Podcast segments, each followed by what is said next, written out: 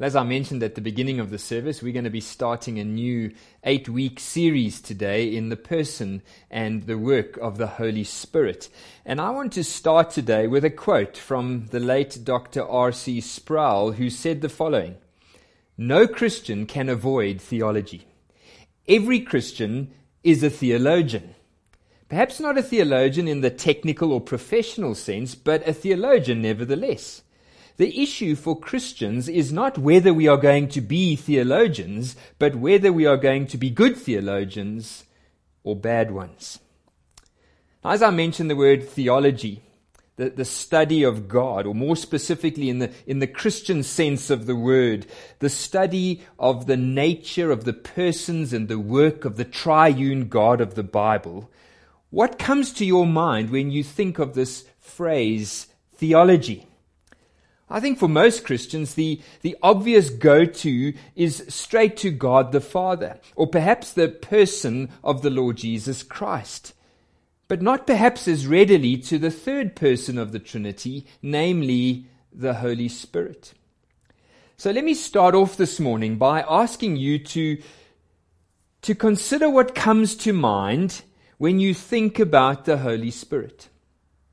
As I pause and I ask you to think about the person of the triune Godhead, the Holy Spirit, what comes to mind?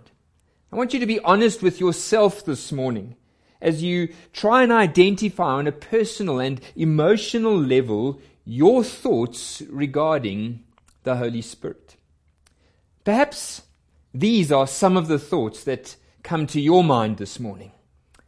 I don't really know much about the Holy Spirit, so I don't really worry myself too much with this subject.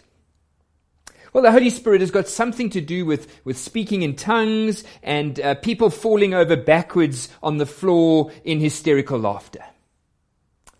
I've heard people talking about receiving the anointing or the baptism of the Holy Spirit, and to be honest, it all seems a little strange to me. The Holy Spirit, I tell you, is the key to living a supernatural life of abundance without any sickness or heartache or poverty. The Holy Spirit has something to do with prophecy and revelation from God, maybe even through dreams and visions. The Holy Spirit is the third member of the Trinity, I think, but I'm not really sure what that means. Well, you know what? I have Jesus in my life, so I don't really need anything else. Do I? I've heard that if you sin against the Holy Spirit, you won't be forgiven. So I'd rather avoid the whole topic altogether. I was told that I would receive the Holy Spirit when I became a Christian. But I never felt anything supernatural happening to me. So I'm not sure if I actually did receive the Holy Spirit. So does that mean maybe that I'm not a Christian? I think the church down the road, I think they believe in him, but I'm not really sure what role he plays in our church. You know, my charismatic and my Pentecostal friends, they talk about him all the time, but I'm really not sure if I understand or can relate. I could go on, but I hope this, this list of responses might have triggered a connection to, to your own questions, to your own doubts, or perhaps misunderstanding and confusion regarding the Holy Spirit this morning. And the reason I wanted to start like this is to help highlight the general misunderstanding about the Holy Spirit in conservative evangelical Christianity, let alone the even greater confusion and sometimes utter chaos which exists around the person of the Holy Spirit under the wider umbrella of Christianity around the world today. And the reality is this, that for most Christians, our views and, and beliefs about the Holy Spirit are most often formed from exposure to Christian television and YouTube, or perhaps from discussions and, and experiences that we might have had with, with various elements of the so-called charismatic movement. The reality, however, is that whether you've grown up in a conservative church or a charismatic church, your thinking on the Holy Spirit is most likely informed by what you have seen and heard or, or not seen and not heard about the Holy Spirit in the contemporary church circles, and not primarily informed by what the Word of God actually teaches about the Holy Spirit. Francis Chan, in his book Forgotten God, says this: "From my perspective, the Holy Spirit is tragically neglected and for all practical purposes forgotten. While no evangelical would deny his existence, I am willing to bet there are millions of churchgoers across America who cannot confidently say they have experienced his presence or action in their lives over the past year. And many of them do not believe that they can. If I was Satan, my ultimate goal, and my ultimate goal was to thwart God's kingdom and purposes, one of my main strategies would be to get churchgoers to ignore the Holy Spirit. The degree to which this has happened is directly connected to the dissatisfaction most of us feel with and in the church. Without the Holy Spirit, people operate in their own strength and only accomplish human-sized results. And the church is not empowered to live differently from any other gathering of people without the Holy Spirit. But when believers live in the power of the Spirit, the evidence in their lives is supernatural. The church cannot help but be different, and the world cannot help but take notice. The church becomes irrelevant when it becomes a purely human creation." End quote. And then Chan goes on uh, in his book to describe the four possible states in which professing Christians find themselves regarding the Holy Spirit. Number one, there are those who boast about the power of the Spirit in their lives, and yet when you look closely, there is very little evidence of the fruit of the Spirit in their lives, according to Galatians five. Secondly, there are those who talk about the Holy Spirit in theological or academic uh, terminology and ways, but you can see that they have no personal experience of Him. Then thirdly, there are those who mostly ignore the Spirit and live without any intimate connection to Him. And then in the fourth place, there are those who seldom even mention the Spirit, and yet whose lives are a powerful display of the Spirit's presence and activity. So which category best describes you this morning? If it is not the last one, that you are a person whose life is a powerful display of the Spirit's presence and, and activity, then you, along with me, are in need of this series in the person and work of the Holy Spirit so that we can make sure that we are becoming the people that God intends us to be. People who are not just Christian in name and yet so much like the world around us, but people who truly are transformed by the enabling power of the Holy Spirit to live lives which bring glory to God. And so in the weeks ahead, we are going to be looking very specifically and practically at the work of the Holy Spirit. His work in our lives as believers and His work in our midst as the church of the Lord Jesus Christ. And we're going to be considering various aspects of the work of the Holy Spirit, like His, his work in salvation, His work in sanctification, making us holy, perseverance, the fruit of the Spirit. We're going to consider His work in revelation and prophecy and guidance. We're going to consider His work in the church as we consider the gifts of the Spirit that have been given to the church. And we are also going to consider His work in revival. But before we can and should consider anything about the, the work of the Holy Spirit, we need to start off today in the right place, which is to consider the person of the Holy Spirit. Who is the Holy Spirit? And my two main points this morning are quite simple, rather straightforward, but nevertheless extremely important. Number one, the Holy Spirit is a person. And number two, the Holy Spirit is God. So let's start with what may be obvious, but which also is so often not believed by so many people who call themselves Christians. And that is that the Holy Spirit is a person. And we need to start here by confronting our own preconceived ideas and really ask ourselves if we understand and believe this first statement. Because if we don't, it will drastically our, uh, affect our view of God and how we live in relation to Him. As God the Father is a person, as God the Son is a person, so too, in exactly the same way and in the fullest sense possible, the Holy Spirit is a person. Now, this is directly in contrast with what many people, many Christians have subtly been led to believe. That the Holy Spirit is, is some kind of supernatural force or spiritual influence. For example, just like a heater in winter warms the room, so the Spirit is the influence of God's heat in our lives. We feel the warmth, we feel the fire of God's influence in our lives. Or perhaps as the wind blows, we may see its gentle effect on the leaves of the trees, or we may see its powerful effect as buildings come tumbling down. So the Spirit is to believe, is believed to be the force of God in the world. Sometimes a gentle force, sometimes a powerful force to accomplish God's purposes.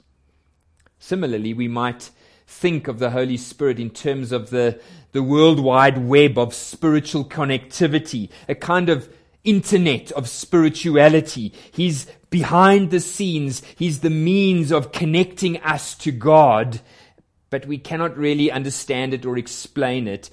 But somehow He provides the connection mechanism between humans and God. Now, I'm not saying that these things which the Holy Spirit accomplishes are not true, but before the Holy Spirit is heat, before He is influence, before He is power or spiritual connectivity or revelation, He is first and foremost a person.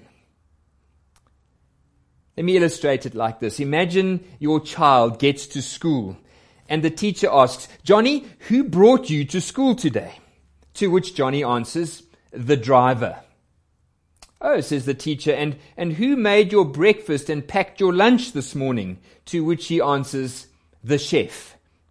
"I see. And, and tell me, Johnny, who paid your school fees this month?" To which he answers, "The employee." "Ah, I see. And I, I notice you've scraped your knee. It's, it's all bandaged up. Who did that for you?" To which Johnny replies, "The nurse." Now, wouldn't you, as a parent, feel rather hurt by such answers? I mean, they were all true to some degree. He was driven to school by a driver. His food was cooked by a chef. His needs were provided for by an employee. And his wounds were dressed by a nurse. But those things were all done by you, a person, Johnny's mom or dad. Now, in exactly the same way, I think we as Christians often are guilty of, of speaking and thinking about the Holy Spirit in terms of what He does, His work, and not in terms of who He is as a person. And in doing so, we grieve the Spirit of God, who is so much more than an impersonal force or, or influence or guide, but who is firstly a person. So let's spend some time this morning considering a number of, of biblical passages, biblical evidence of the person of the Holy Spirit. And, and in the first place, I want us to see that the Bible always refers to the Holy Spirit in terms of personal pronouns. I, me, he, him. Never do we find the Holy Spirit being referred to as an impersonal it. He's always referred to in terms of a person. Let's look at a few verses. John fifteen, verse twenty-six Jesus says, "But when the Helper comes, whom I will send to you from the Father, the Spirit of truth, who proceeds from the Father, he will bear witness about me." Again, in John sixteen, we see the pronouns he and him being used eight times. Let me show you this in verse thirteen. "When the Spirit of truth comes, he will guide you into all truth, for he will not speak on his own authority, but whatever he hears, he will speak, and he will declare to you the things that are to come. He will glorify me, for he will take what is mine and declare it to you." So not only do we see Jesus himself clearly referring to the Holy Spirit as a unique person of the Godhead, but we also see that the Holy Spirit himself identifies himself as a person. In Acts chapter thirteen, verse two, we read, "While they were worshipping the Lord and fasting, the Holy Spirit said, 'Set apart for me Barnabas and Saul for the work to which I have called them.'" So that's the first point. Secondly, we see that the Scriptures ascribe personal traits to the Holy Spirit. For example, we won't look at all of these, but in Acts chapter five, verse three, we find Ananias lied to the Holy Spirit. In Ephesians four, verse thirty, we are told not to grieve the Holy Spirit. In First Thessalonians five, verse nineteen, we are told that we can quench or we can oppose the Holy Spirit. Romans fifteen, verse thirty tells us that the Holy Spirit loves us.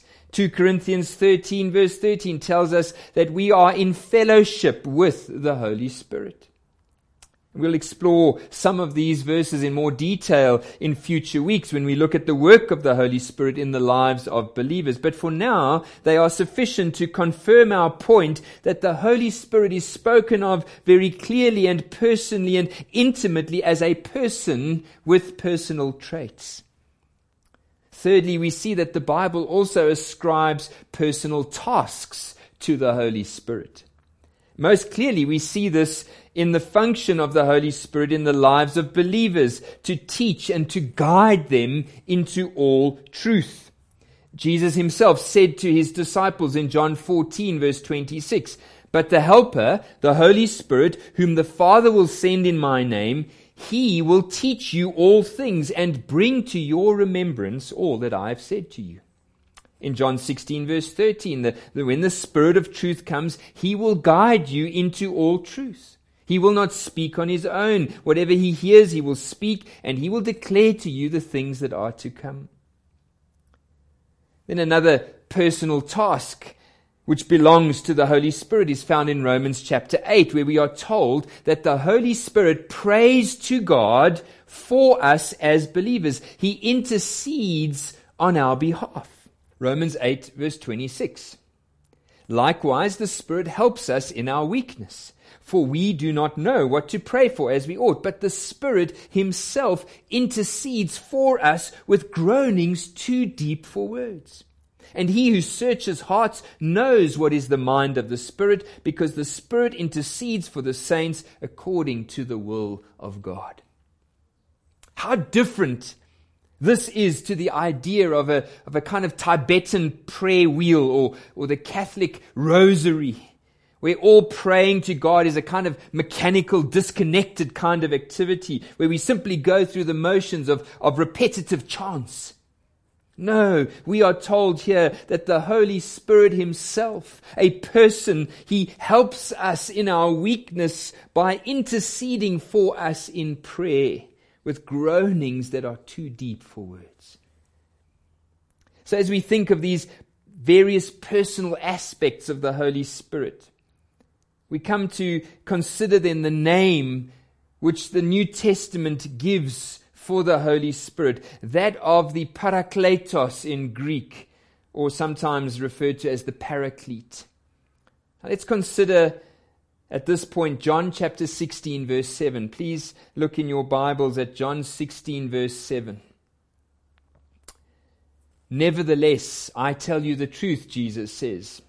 "It is to your advantage that I go away, for if I do not go away, the Helper," there's that word, the, the Parakletos, will not come to you, but if I go, I will send him to you. So here is Jesus, second person of the triune God, in the flesh, on earth, and he says to his disciples, it is for your good. It is for your benefit. It is, it's for your advantage that I go away, so that the helper, the paraclete, can come to you. What an incredible verse. Let's, let's just think about it for a few minutes here. Can you imagine having Jesus with you every moment of the day? Let's try and picture that. When you wake up in the morning, Jesus is sitting beside your bed, ready to greet you and to lead you into the day. And then as you go into the day and you face that difficult person at school or that difficult employer in the workplace, the God who made the universe, who, who spoke things into existence, is standing right beside you to tell you exactly how you should respond to that person. Then when you come home and you get into an argument with your spouse or your children, before you open your mouth to say those hurtful things which you will later regret, Jesus is right there to mediate a relationship of peace and restoration. The phone rings and you get that bad news, that dreaded news about a loved one or, or some personal tragedy or a decision taken at work to, to retrench you. And Jesus is right there next to you, putting his arm around you, assuring you that he's got it all covered and he will be with you as you take each step through this difficult time. What about those times of the day when temptation arises? To go somewhere or to do something or to desire something which you know is, is sinful. It's, it's only going to end up hurting you. And Jesus is right there showing you what the right thing is to do and pointing you to the way of escape. Imagine what it would be like if whenever you needed wisdom, whenever you needed direction, whenever you needed comfort, whenever you needed strength to cope, Jesus was right there beside you to supply your every need. Well, to some degree, that is what it must have been like for those twelve disciples of Jesus.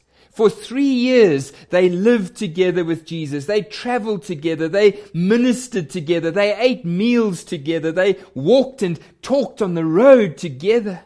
And Jesus was always there, right beside them, even in the boat. When, when the storm picked up and, and threatened to sink them, Jesus was there to calm the storm and to calm their hearts. Now, can you imagine that after three years of constant, direct, personal, relational interaction with Jesus, he says to his disciples, I have to go back to the Father, and where I'm going, you cannot come. I mean, even on a purely human level, we can understand something of this shock if a close friend or, or spouse or parent suddenly dies or, or moves away. They leave this massive void in our lives. But can you imagine for these disciples, after spending every day for three years with God in the flesh, the perfect human being, perfect in wisdom and love and grace and truth and joy and peace and kindness and patience. After three intense years of doing everyday life together, Jesus says, it won't be long and I'm gone. What a shock it must have been and would have been if that is all that Jesus said. But he didn't. He went on in John sixteen verse seven, nevertheless, I tell you the truth. It is to your advantage that I go away. For if I do not go away, the helper will not come to you. But if I go, I will send him to you. Did you hear what Jesus said? It is to your advantage. It is better for you, says Jesus, that I leave. Why? How on earth?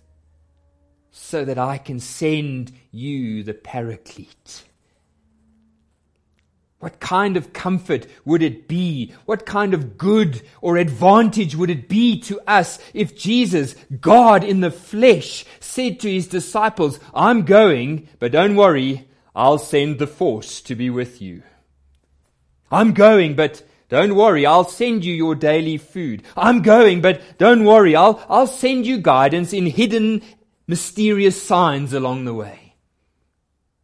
You see, no thing from God can be to our advantage as a replacement for God himself. It's ridiculous.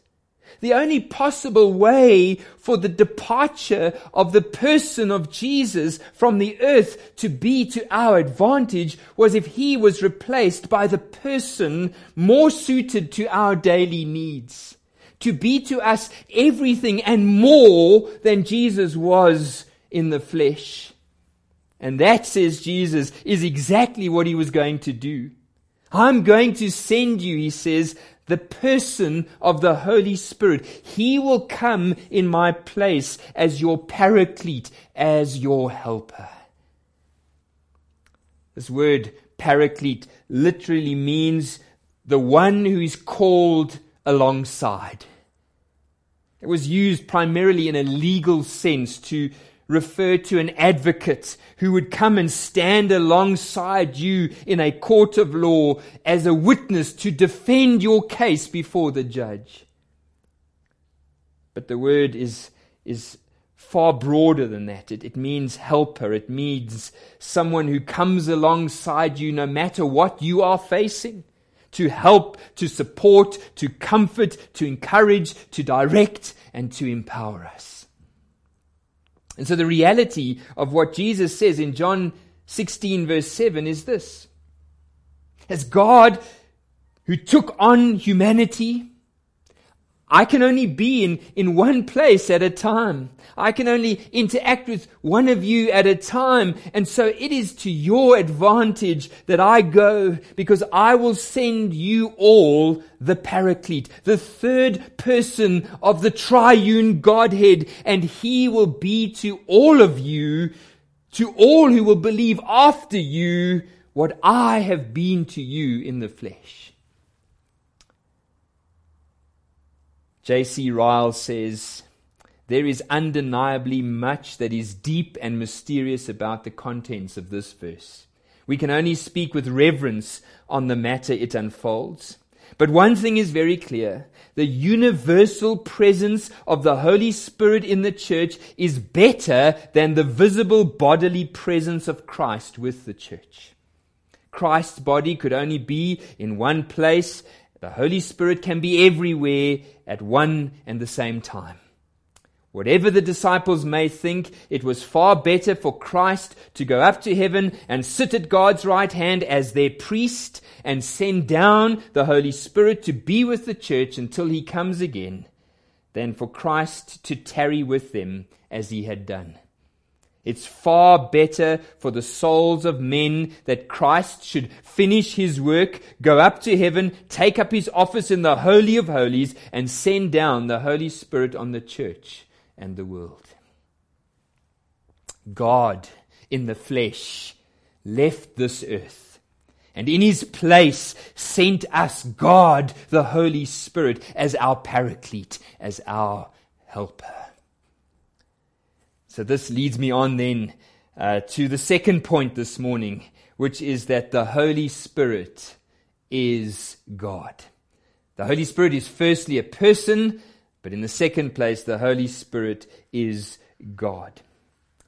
We've seen that there would be no advantage for God in the person of Jesus to leave us unless he who was sent in his place was any less than God.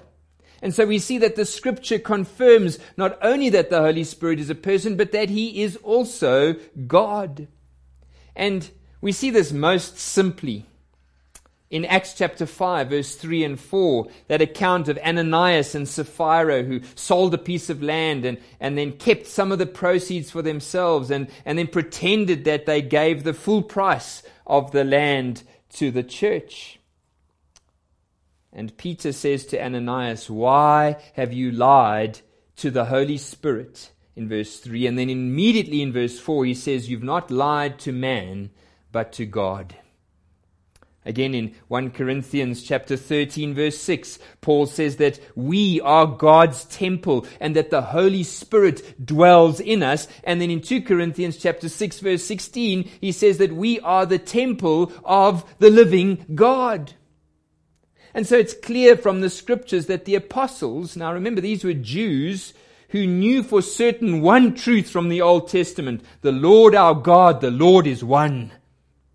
Those same Jewish men came to believe and see and understand that Jesus himself was God in the flesh and that the Holy Spirit too is God himself. One God, no doubts there, in three persons, the great mystery of the Trinity. But there is more biblical evidence to confirm to us that the Holy Spirit is God. We, we see this in the source of biblical revelation.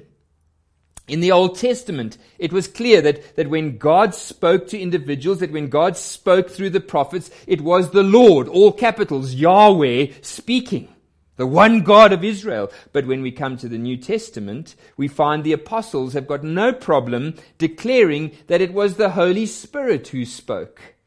For example, in Acts twenty-eight, verse twenty-five, Paul quotes the words of Yahweh, the words of the Lord to Isaiah, but he says that it was the Holy Spirit who spoke to the Israelites through Isaiah. Again, in, in Peter, in Second Peter chapter one, verse twenty-one, it says that all Old Testament prophecy comes to us by the Holy Spirit. No prophecy was ever produced by the will of man, but men spoke from God as they were carried along by the Holy Spirit. So when the Holy Spirit speaks, God speaks.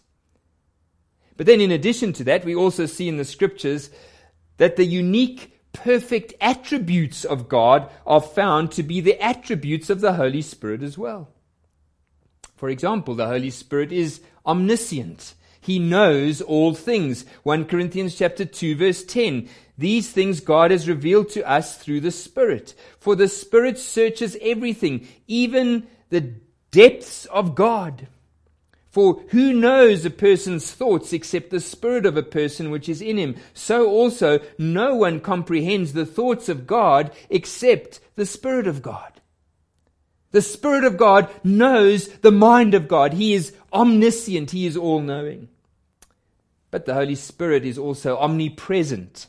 One of the attributes of God is that He is everywhere. And so if the Holy Spirit is God, then He must also be everywhere. And look at what we find in Psalm one thirty-nine, verse seven. Where shall I go from your Spirit?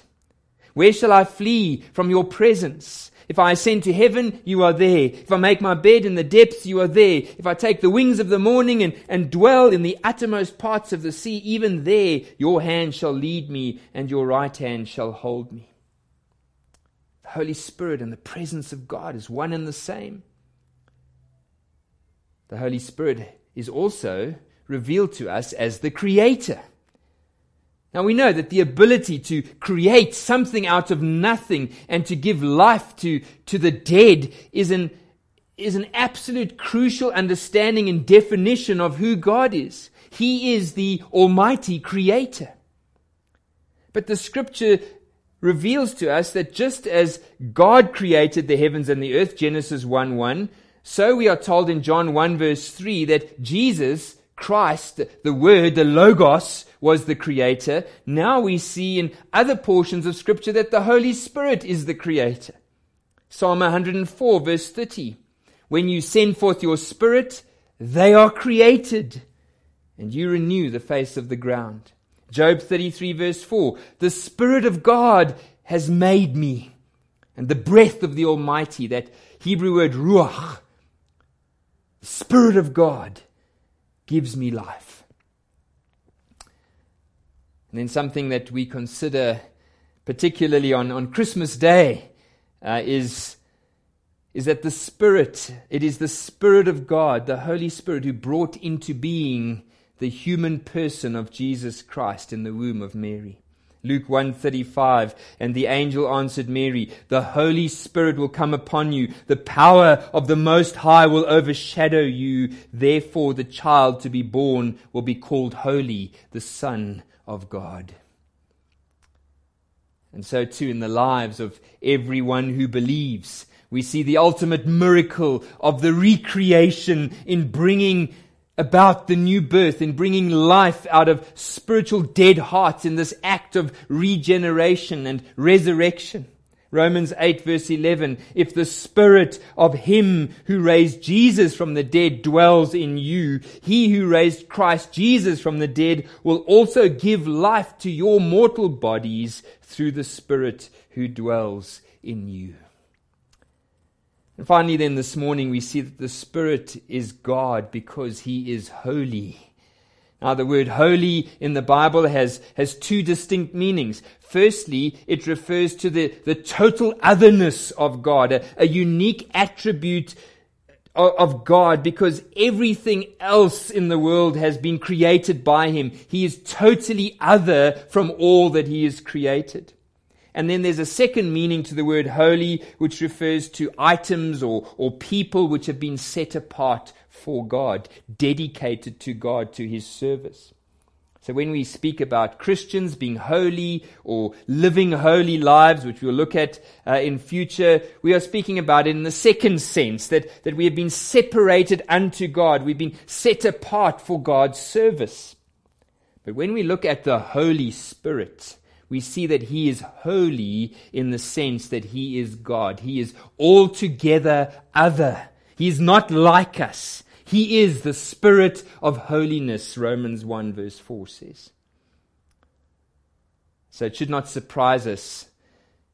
In Jesus' final words to His disciples just before He ascended, as He gave them the Great Commission, He says to His disciples, go therefore and make disciples of all nations, baptizing them in the name, singular, of the Father and of the Son and of the Holy Spirit. One God in three persons, the Father, the Son, and the Holy Spirit. So as we conclude this morning, we've We've considered two fairly simple, straightforward truths about the Holy Spirit. And, and if you've been raised in church or you've been raised in a Christian family, this may all be old news to you. But I do fear that for many of us, even perhaps for most of us, myself included, we have not really given these two simple truths enough consideration and meditation. The Holy Spirit is a person. And the Holy Spirit is God. Jesus said, I need to return to the Father so that the promised Holy Spirit may come and live with you, may come and live in you forever. You see, the understanding of the person of the Holy Spirit is fundamental to what it means to be a Christian. Christianity is not about religion. It's not about doing certain things and, and not doing other things. Christianity at its core is about a personal, living relationship with the sovereign creator God of the universe. And that relationship with God is one which has been accomplished by Jesus Christ through His life and death and resurrection, and one which is bound up in the person of the Holy Spirit, applying what Jesus has accomplished to us as individuals. If I said to you, in order for you to enter into a relationship with God, you need to do the following things. You need to travel on a long journey to such and such a place in Israel. And there you must look for a man called Jesus. And if you find him and you can manage to get into a relationship with him, he will then reveal God to you. And through him, you will be able to get to know God. Now that sounds reasonable. It's even quite biblical. And it was actually possible for about three years uh, around thirty A D. Well, that Jesus, who is the Son of the Father, that Jesus says to us, it is to your advantage that I go away. It's to your advantage that I leave the earth so that I can send you the helper, the comforter, the advocate in my place, and he will lead you into all truth. The truth about God, the truth about yourself, the truth about the way of salvation, the truth about living your life in a relationship with this holy God. He will lead you into all truth. So let's hear afresh this morning then the words of Jesus. Let's make it our commitment this morning to begin to realign our thinking regarding the Holy Spirit, to co- confess our sin where, where we have forgotten Him or, or neglected Him or, or grieved Him, quenched Him, to seek to grow in our relationship with God through the person of the Holy Spirit. I did not say these things to you from the beginning, Jesus said, because I was with you. But now I'm going to Him who sent me. And none of you asks me, where are you going? But because I've said these things to you, sorrow has filled your heart. Nevertheless, I tell you the truth. It is to your advantage that I go away. For if I do not go away, the Helper will not come to you. But if I go, I will send Him to you. And when He comes, He will convict the world con- uh, concerning sin and righteousness and judgment. Concerning sin, because they do not believe in me. Concerning righteousness, because I go to the Father. You will see me no longer. And concerning judgment, because the ruler of this world is judged. I still have many things to say to you, says Jesus, but you cannot bear them now. But when the Spirit of truth comes, He will guide you into all truth. For He will not speak on His own authority, but whatever He hears, He will speak, and He will declare to you the things that are to come. He will glorify me, for He will take what is mine and declare it to you. All that the Father has is mine, says Jesus. Therefore I said, He will take what is mine. What the Father has given to me, He will take, and He will declare it to you. Oh, let us thank God. Not only for the person and the work of the Lord Jesus Christ who accomplished salvation for us. We, we praise Him so often. We, we sing so often of Him. That's right and proper. But let us no less thank and worship God this morning for the person of the Holy Spirit, our helper, our comforter, our advocate, who not only applies the saving work of Jesus Christ to us, but lives in us to be to every one of us everything we need to be the people that God intends us to be individually and to be the church that Jesus Christ has purposed us to be in Johannesburg in twenty twenty, to be this supernatural light of the gospel of Jesus Christ, that the world cannot help but to take notice. May the Lord help us as we think rightly and as we restore our relationship to God by restoring our understanding and our relationship to the Holy Spirit. Let's pray. Our gracious Lord God, we come before you this morning because of what the Lord Jesus Christ has done for us on the cross. We have access into your presence because the righteousness of Jesus Christ has been credited to account, our account. His, he paid the price for our sins on the cross. And, and so that gives us access into your presence. But Lord, all of that would be futile if we remain dead in our sins. And so we want to thank you today for the person of the Holy Spirit who pursued us, who made us alive, who applied the work of Christ to our hearts as we trusted in Jesus.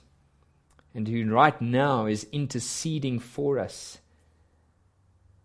with groans too deep for words. What a privileged people we are to have a Father who chose us, to have a Son who accomplished salvation for us, and to have the Holy Spirit who not only applies that salvation to us, but daily equips us, dwells within us, teaches us, guides us, directs us, and we look forward to exploring all that the Holy Spirit is to us as your people in the weeks to come. Holy Spirit, we want to ask that you will forgive us for having neglected you, for having grieved you, for having quenched you in our lives.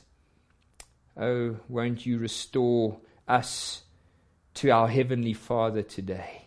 Won't you cause that fire that once burned so brightly to be rekindled?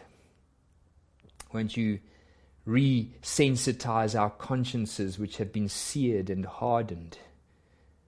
Won't you cause us to appreciate you more, appreciate Christ more, appreciate our Heavenly Father more, as you reveal that which the Father entrusted to the Son, that which the Son has entrusted to you, that which you teach us. May we grow in our love for God and in our witness and our testimony for Him on this earth. We pray this in Jesus' name. Amen. We're going to close our service this morning with the singing of a relatively new hymn. I think we have sung it once or twice at Honey Ridge before. It's a song by Stuart Townend and Keith Getty, Holy Spirit, living breath of God, breathe new life into my willing soul. Let the presence of the risen Lord come renew my heart and make me whole. Cause your word to come alive in me. Give me faith for what I cannot see. Give me passion for your purity. Holy Spirit, breathe new life in me. Well, I pray that as we close the service with this song, it will be the prayer of our hearts, not just today, but particularly as we go into these next eight weeks of studying the person and the and the work of the Holy Spirit together, that, that these truths would truly come alive in our hearts as God's people here at Honey Ridge. May the Lord bless you in this week ahead. Amen.